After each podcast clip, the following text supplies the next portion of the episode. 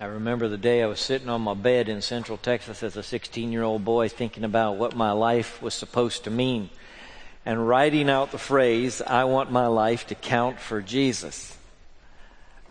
And it's been a theme of my life through all these years. I want my life to count for Jesus. This is my story. This is my song. Praising my Savior all the day long. You have forgotten, friends in church all your life, you have forgotten how unique that language is in the human family. This is my story. This is my song praising my Savior. Not everybody knows there's a Savior. Unique in the world religions is this confession we've made in song just a moment ago. I wanted to get your heart and grip your heart. All right? We have a Savior. His name is Jesus. Ever since we found out this is the story and song of our lives. The Apostle John is seeking to reinforce this in the life of the church. And he is battling against the notion that Jesus is not the unique Son of God and the Savior of the world.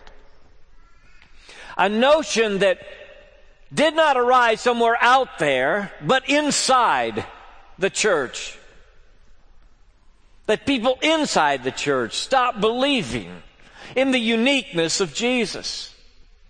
And so John writes this epistle and he starts it out by talking about what we've heard, what we've seen, what we've touched and our hands have handled, the word of life, to reinforce the truth that Jesus is God's one and only Son, sent to save us. Somebody asked this week, how important is the idea of sin to the proclamation of the gospel? Why would we need a savior if we weren't sinners? And this too is unique in our confession as followers of Jesus Christ we know God has handled the sin problem once and for all. Not in our behavior, but in the love, sacrifice, and behavior of His perfect, sinless Son. This is the center of the gospel. We are not up here doing general religion today, okay? We're not just acknowledging the higher power.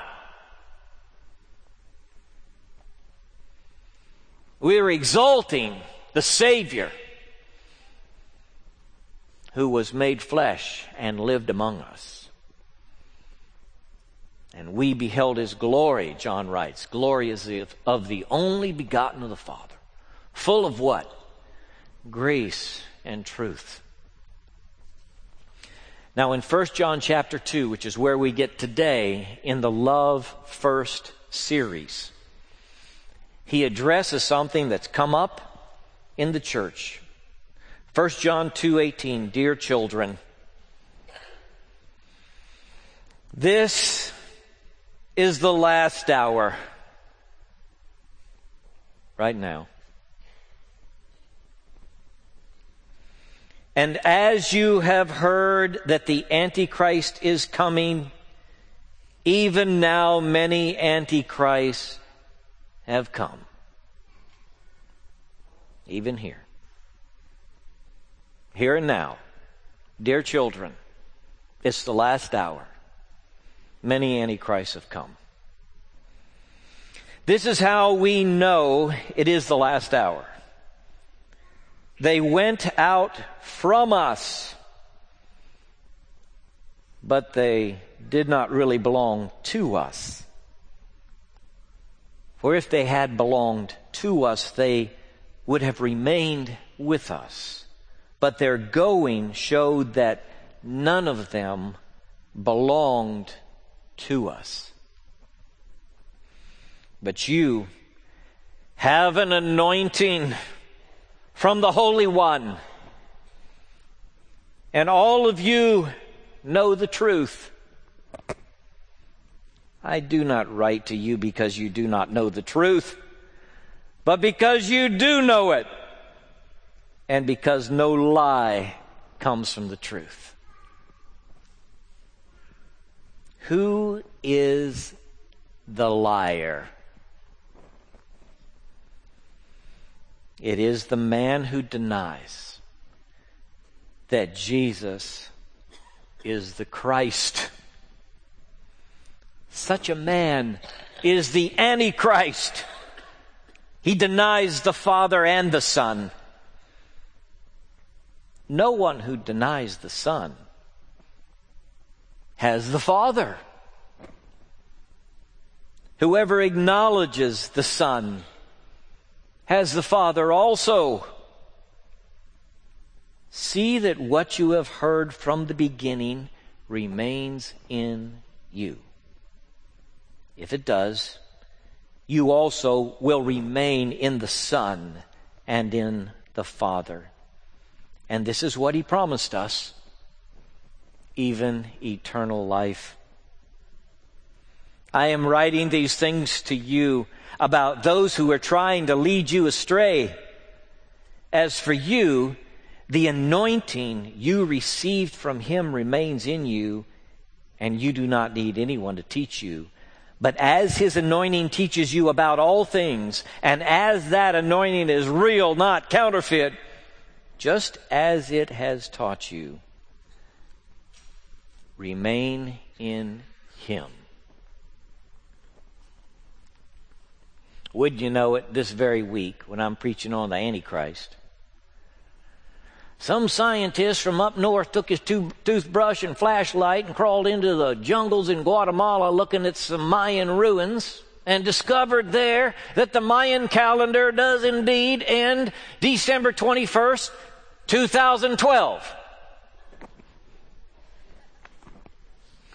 Now the scientists are all saying that doesn't mean it's the end of the world, like we all have to be assured, you know.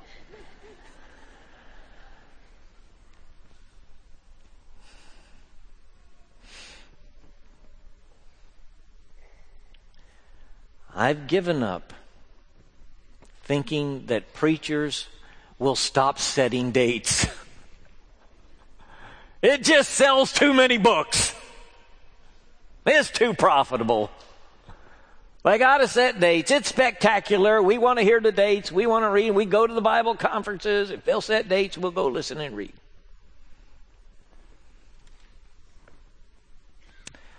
I'm not going to set any dates.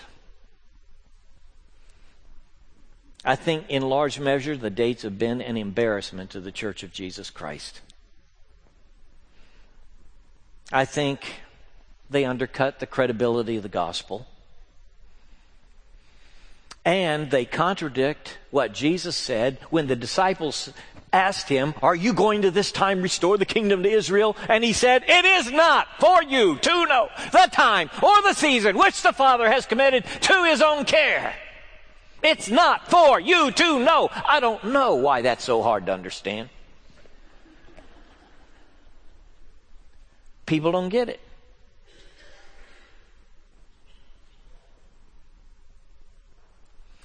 Now, if you've latched on to some date and you're absolutely convinced that that's the one, I hope when it passes, you don't get disillusioned because you weren't supposed to latch on to it in the first place. Only the Father knows. And if I was God and a little Baptist preacher guessed it right, I'd change it just for spite.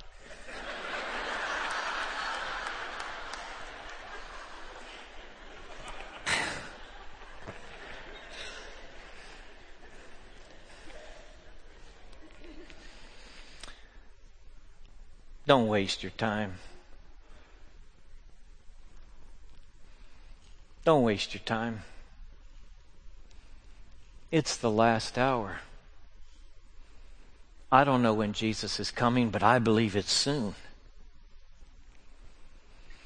I believe he's coming soon, and my life is irrevocably drawn into the flame which is Jesus the Savior.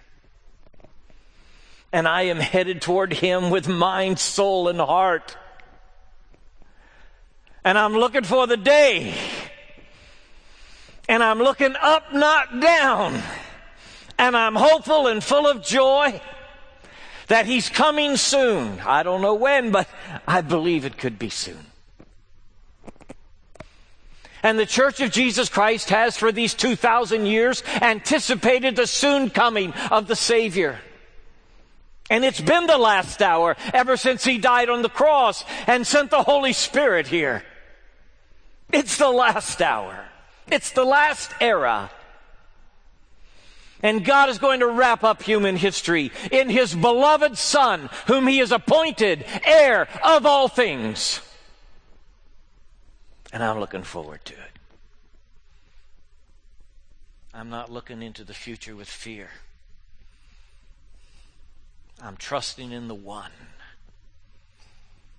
who saves us and sustains the world by the word of his power. Amen? So we're just trusting in him.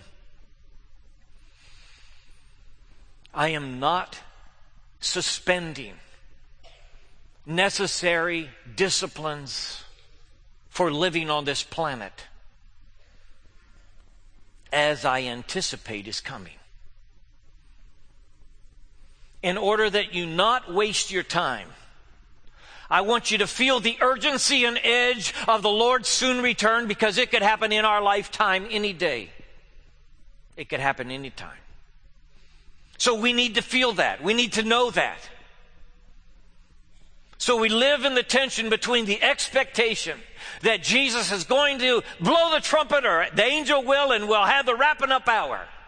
And the truth that we've got to continue to live on the planet, take care of our family and our children and know that, like God said to Noah, seed time and harvest, summer and winter, they're not going to fail as long as the earth endures. And if that's true, you got to plant in the spring, or you won't have anything to eat. In the two epistles, First and Second Thessalonians, that are most aimed toward the future, Paul the apostle says, "If a man doesn't work, he shouldn't eat." You say, what's the context of that? That is the context of a man who has lost his perspective in the longing for the Lord's return. And he has stopped caring for his family. He dressed himself in a white garb and got on top of a mountain and just waited and waited and waited. What's happening to the kids? And so Thessalonians, both letters to Thessalonica, have the instruction about the end, every chapter mentions the end in some way, the coming of the Lord. And it is full of practical counsel about how to live in the world. You're going to have to do both. I remember the time when I thought the Lord's return was so close, I just didn't think I could go to seminary. It'd just be a waste of time. Because the Lord was going to come. And I had the fever. I had the apocalyptic fever. And I believed the prophet who said, 78, no later than the middle of 79. All right? And in 1979, when I became a reporter at the Times Picayune, I went to Vince Randazzo, the city editor, and said, I would like to do a story on the side if you don't mind. He said, What's about? I said, It's not the end. I want to talk to this evangelist. He says he's got a social security check that you can only cash if you got the mark of the beast on you. And so, for weeks, I tried to get him to send me that check or a copy of that check. I called his office and I kept after him. And finally, I realized with a big sigh, I believe he lied.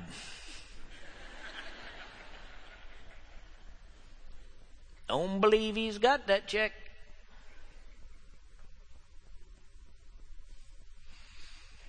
I know you want to know. And sometimes we scan the horizon and think there has got to be the Antichrist. But listen, don't waste your time. Live with the fervency of the Lord's return like this could be the day. And keep the disciplines of life going as you care for your family and the necessities of living here on the planet.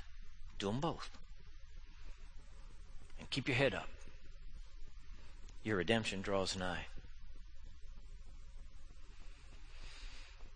Don't waste your time. Don't buy the lie. Don't buy the lie. Who's the liar? The man who says that Jesus is not the Christ. You're a Christian, right? Don't you claim to be a Christian? You have the term Christ in your religious claim. It's the word for the anointed one, the Messiah. The very word Christian carries in it the central claim of our faith that God has sent the Messiah, the promised one. It's what we believe. It's what is in the heart, at the center that the Creator God made us and loves us so passionately that He sent His Son to save us. And we have a Redeemer. The lie is that, no, it's not so. And you hear it in a lot of places you hear the poets and the actors and read it in the books. People crying out to an empty universe with no answer back. And they say to us, No one is listening.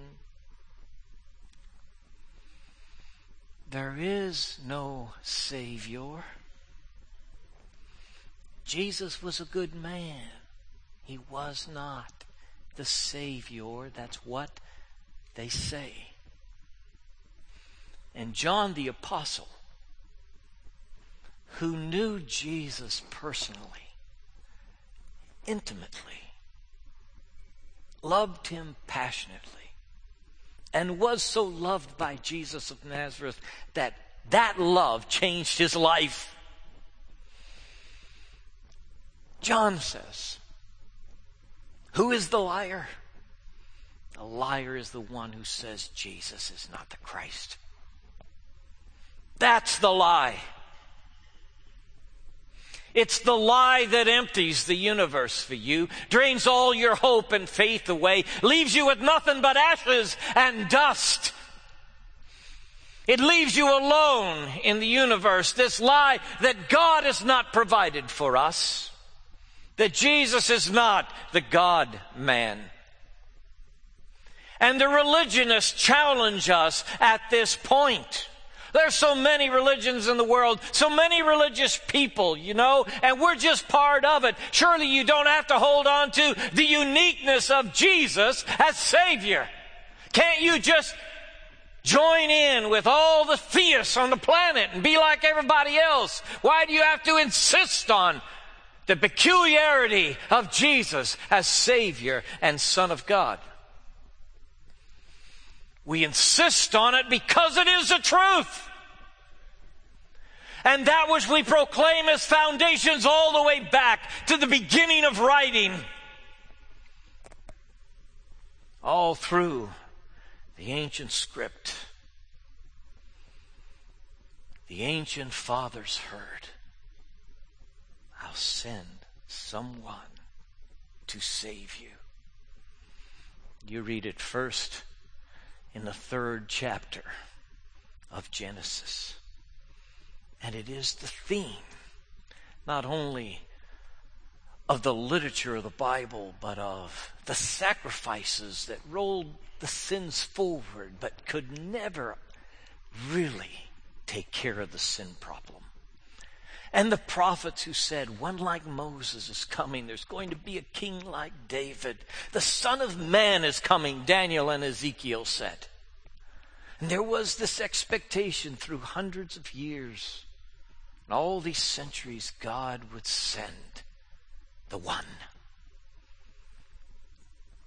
We stand in this stream of revelation when we say that Jesus is God's climactic answer to the expectation of the prophets and kings.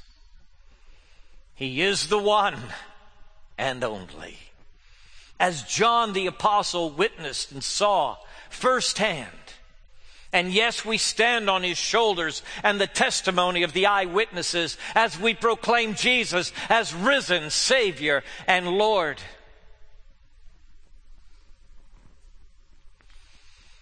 Don't buy the lie. You're not alone in the world.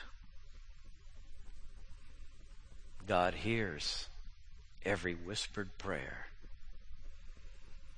He knows your need. He is personally acquainted with your difficulties.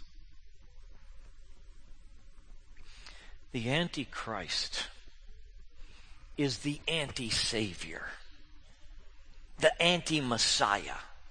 You see? See what Antichrist is? We put the Antichrist out there somewhere. But John knows the church must be prepared for the anti Savior sentiment that wells up in the heart where there is no faith. You've got to get ready for it. They went out from us because they were not of us. He says, of these antichrists who are already in the world. They'd already come these folks who were against the notion of the Savior, against Christ, Jesus, as Messiah. So I warn you that you will hear the lie. But you are to hold firm in the faith inherited from the fathers and the apostles. And know that Christ Himself is holding you. And do not deny the anointing that is on your life. John talks about it three times here about the anointing from the Holy One. We talk about a personal relationship with Jesus. He walks with me and he talks with me and he tells me I am his own. And the joy we share as we tarry there, no other has ever known. What's that? That's someone talking about the anointing, about walking with God on a day by day basis, about seeing the activity of God in their personal life and in their world about having their eyes open to see the truth and know the truth and identify the lie. You have the anointing of the Holy Spirit, the inner witness of God in you. Don't waste your time. Don't buy the lie. Remain in Him. Remain in Him. The church has to hear this. Brother, you got to hear this. Sister, you got to hear this. Remain in who? Remain in Christ. Remain in the Savior. Remain in Him. Well, where else would you go? I don't know. People wander off all the time to other things, other focuses in their lives, other passions, other centers. They move off centered in Christ to something else. Sometimes you see it with the embittered spirit and the distance in their life. And all of a sudden they're caught up in some detour, some tangent that goes somewhere else. We have nothing to offer this planet and the people on it but the Savior. That's what we have to offer. Not good ethics, though we want that. It's the Savior which we offer. And if we have no Savior to proclaim and to offer, then, like Paul says in the rejection of the resurrection, we are of all men most to be pitied. But then he says, But we have indeed a Savior who is risen from the dead. And this is the central confession of our lives. Don't get sidetracked from that. Stay centered in the Christ who saved you, who made you, and who calls you his own. His anointing is on your life. Remain in him. In John chapter 15, verse 5, there is this verse about remaining in Jesus. It's Jesus speaking. He says, I am the vine. You are the branches. If a man remains in me and I in him, he'll feel better about his life. Yeah, he probably will. No? But he's not just going to feel better. He's not just going to be happy. He's going to be useful on the planet for the kingdom of God. If you remain in me and I in him, he bears much fruit. Apart from me, you can do what? Nothing. We don't want to do that all our life, do we? Nothing. You ever known anybody who did? I've known people, old people who looked back on a life without direction in Christ and said, What a waste. Don't be anti Christian. Don't leave the Savior out. To remain in Him is to intellectually remain in Him, to do your study and your work and your graduate school anchored in the truth that Jesus is the Savior, that He is God's one and only, sent to redeem us from our sin, anchored in that truth wherever you go. I remember the struggle I had as a student in academia, wondering how my faith lined up with my intellect and struggling with that. And I came to this foundation that served me well, not only as an undergraduate, but through 11 years of graduate study. It's Jesus in whom I stand. I remain in Him. This is my intellectual foundation, my mental foundation. I love God with all my mind by standing in this place. Emotionally, I am centered in Christ. I remain in Him. Life is tough. Life is hard. I get down. Where do I go? I go to Him who is the bread and the cup. I go to Him who feeds my heart and soul. I stand in Him emotionally when I need help. I seek out the Savior. He is medicine for my soul. I do not run from prayer when I have doubts. I run to prayer. I do not run from prayer when life gets tough. I run to it. And so I stay anchored intellectually and emotionally and spiritually in Christ and Christ alone. Remain in me. If you remain in me and my word remains in you, you can ask anything, Jesus said, and I'll do it. Why? Because my heart is in tune with His will. I'm walking with Him. There are a lot of vines to which you can connect. There is only one that is hope for this life and the next. He is the Savior, Jesus the Lord. I commend him to you, believer and unbeliever alike, as the only hope, now and forever. Let's bow together.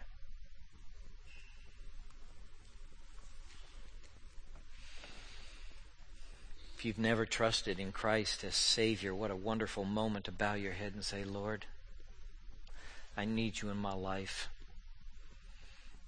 I know I've sinned. I've tried to do this without you, and I've made a mess of things. I open my heart to you as best I know how. Would you pray that prayer to Him? Would you open your heart to Him as best you know how? Would you receive Him? Would you ask Him to forgive your sin?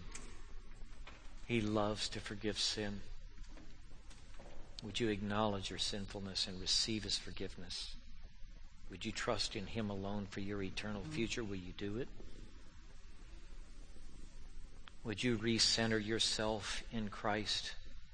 Would you again present yourself wholly to Him, intellectually, emotionally, spiritually, in every way, centered in Him, with all the strength of your life, centered in Him? Lord, let this be our suitable act of worship today, that we who know you might stand more firmly in you as the name above all names and the one who sustains us in all things. Do your work in us, we pray. We are open to the Spirit's call. In the powerful name of Jesus, our Savior, we pray. Amen.